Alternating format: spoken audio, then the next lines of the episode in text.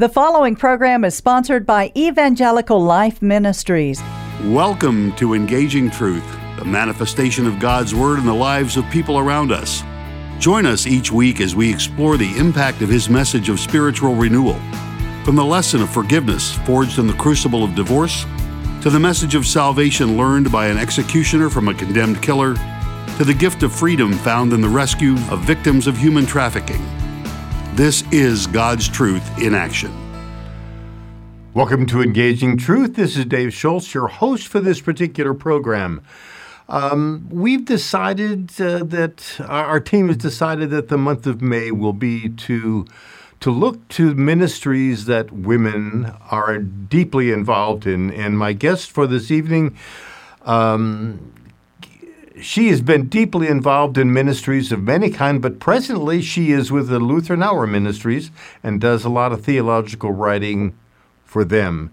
So, Kari, I welcome you to the microphone this evening. Thank you. It's great to be here. Kari, I know that you wear many hats, and God has provided those hats over the years for you to be able to do the work of ministry the way you are.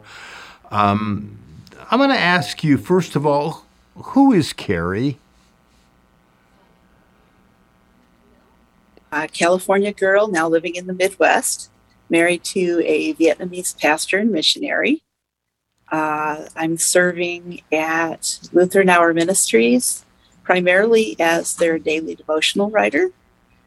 And I am continuing to serve the Vietnamese community as a missionary and of course, child of God, like all of us. Kari, this is a special day that we are recording this particular broadcast for. That's Mother's Day. And Mother's Day for many is a very celebrative time, and for some it's a sad time uh, because of the fact that there are ladies in the listening audience who never have had the chance to have a child.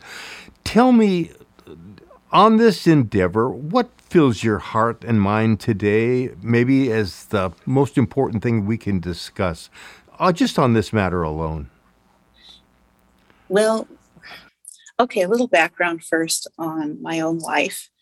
There were many years when we were unable to have a child, and it looked like we were never going to be able to have a child at all. And that was a kind of pain and grief that I would not wish on anyone. And it was also one that most people don't understand, perhaps don't take seriously. Uh, you face jokes, you face sometimes downright hostility. And for anybody who's in that position right now, I'd like to say that we see you and we feel for you and we pray for you and that God sees you and that God cares for you and has you in his hands. That's one of the things that I have learned over the years is how fragile human beings are, even the ones who look like everything is fine, even the ones who seem to have everything together. You don't know what kind of pain they might be carrying. In regard to those people who are fragile, um, what would you say? What would you say about the fact that Jesus is everything, even to the strong as well as the fragile? What would you say to that? Well, he is. There's no use going to anyone else but him for help, because even the best are sources well they're they're secondary. He is the source of all good things. And so while we have doctors we have nurses social workers pastors teachers uh, all sorts of people in this world that god has put here for our good and we should be grateful for those and we should make use of those but never to forget to run first of all to jesus christ just like like a person that is desperate for help, crying out, saying, you know, help me, and to receive his welcome and just to, to cling to him with all of our strength. That's what worked for me, and that is what I try to do every day of my life. Kari, there may be a woman or two or five or ten who is among the fragile that we're talking about. I think we all are. And we all are in, in that sense, but in particularly more fragile. And they're looking for some new hope to become less fragile. What can you say to them today mm-hmm. about this Jesus that makes us strong not only in our thinking but our faith life as well? Well, I would say that Jesus will not reject anyone who comes to us. He has he has promised. He has said, "Come to me, you who are heavy burdened, and I will give you rest." He will not turn us away. He will not refuse us. He will not laugh at us. He will not shut the door in our faces. He calls to us because to you, to him, you are infinitely valuable. You are somebody that he loves enough to come into this world, to live among us, to die for you, to rise again for you, and to go looking for you like a lost sheep, a lost coin, a lost child. You matter to him. You matter so much. And it really doesn't matter what you think of yourself, it matters what he thinks of you. So allow him to catch you because he wants to. And what he will s- if you'll just let him.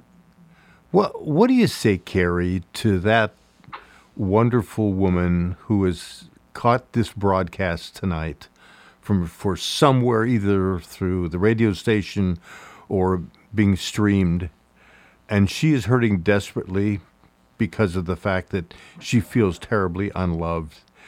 Um, for a long time, she attended worship, and um, there was discouragement in the church in which she went, and so she's walked away. What do you say to her? What do you say to her or them uh, who have that discouragement uh, as they listen to you tonight?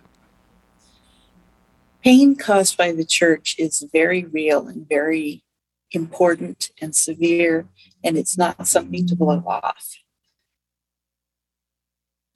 To somebody that's suffering from that, I would say, above all, to start with, put, look at Jesus Christ. The church often gets in the light of Christ and that, God help us, that is a terrible thing. But for you, you look to Jesus because he is not his church. He does not commit those sins, he does not do those evils. He is our light. Look to him and see who he is and what he's doing and how he's calling out to you and how he loves you and wants you and is calling you near to him. I can say that I have been through some extremely difficult times in my life. And the only thing that did me any good at all was to behave like a three year old who is scared and afraid and hurting and runs to Jesus like you would run to a parent that you love and grabs him around the leg, just like little kids do to their parents, and cries into his rope and will not let go. And that is where comfort is. That is where you find hope and comfort and healing and eventually strength that is not your own strength, but his life, uh, hope for the future. But that's where we belong. You talk, or we've talked briefly in the past about the value of life, the value of people. Yes. Um, there are people who, who don't see that value in themselves. They see uh, nothing but darkness. They see nothing but but anxiety. Talk about the value of of life, and in particular, the people who are thinking of valuelessness. Well, the thing about value is okay, this is sort of roundabout, but you've heard of price fixing. Price fixing is where somebody comes along and sets an arbitrary value on an object and says, This is how much it's worth. Everybody else around may say, Wait a minute, you're crazy. That paper cup is not worth a million dollars. But the person pulls out their wallet and hands over a million bucks and says, Now it is. Well, as far as human beings go, when Christ gave himself for us, he fixed our price. And we are now, each one of us, infinitely valuable, not because of something in and of ourselves, but because that is the love that He placed on us. And so it's really no longer up to us to prove our value or to demonstrate it to the world. Christ has chosen that, Christ has set that value. And even if I'm feeling completely worthless and like nobody should ever talk to me or see me again, Christ says, Whoa, wait a minute, you're mine. You belong to me. Just stop that right now because you're mine and I want you. And that's what he says to each one of us. I want you, and you no longer have the right to say, that you are a worthless piece of junk because you are not. I have paid for you. You are mine. And I will do wonderful things with you. You are of infinite value. You are mine. And uh, you can stop fussing about all that now. Go find something better to do. Go watch Netflix. Glad you could join us today for Engaging Truth. Our only prayer is that the message of Christ made here today will seek its depth in your mind and your heart. Every message played on air and streamed to America via KKHT 100.7 FM is hosted by volunteers. If you're curious about our additional programming, both present and past, go to our website at elmhouston.org and explore how God is using this programming to draw people to Him. Also, on the website, you can discover ways to contribute and support this ministry. If you would like to contribute to this ministry, send it to ELM, P.O. Box 568 Cypress, Texas 77410. Prayer is our fuel and our strength. Kari, I'm going to get back to you for just a minute with another question, and that deals with the issue of um, value. But when we talk about the culture in which we live, we have live in a broken culture a culture dear, that's yes, cracked. What do we do as people of Jesus to assist them uh, in this broken culture? Because even the kids that were with us just a few years ago are not. They're living in a different world. Uh, the world of TikTok, the world of, of, of music that we don't understand. Tell me about right. that. Okay, well, I would say, first of all, that it might seem like a paradox, but we have never lived anywhere else but in a broken culture. It has been like this since we first turned against God in the garden. And since then, no human culture has been the way it should be. There never were the good old days. We go from disaster to disaster as the human race, and we just invent new ways of doing it. And of course, with the pandemic, we are all of us right now very much like like children that have been up way too late and desperately need to go to bed and are fighting it. And it causes us to be cranky and fractious with each other. We really need grace. We need a lot of mercy from God above all, but also for each other. Patience, care, uh, a lot of listening, a lot of uh, willingness to say to someone, Look, I don't understand what's going on here, but I am willing to care about you and to sit down with you and to see if there is a way that I can show the love of Christ for you. I'm thinking of, well, several people that we've been caring for recently, one in the Vietnamese community. Uh, a gentleman who came to our attention uh, maybe a week ago who had had, uh, well, they usually call it a colorful life, and he's dying right now. My husband came to see him, and it was clear that he was carrying a lot of regret. And my husband, too, has had a colorful life.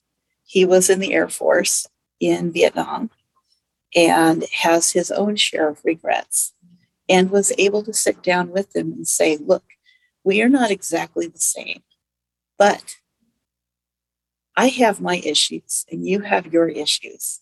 And we both of us are people who are broken. And I found help in Jesus Christ. And let me tell you about him. And he told him the gospel. And he told him that God had come into the world and had become a man and had lived among us and loved us and served us and suffered and died on the cross and then risen again and promised that life to anyone who will take it, who will trust in him. And the man was overjoyed and he was baptized. And he's probably only got a couple weeks left, but the weight of all of that regret and brokenness, I mean, it's just a lovely thing to see that lifted off of him.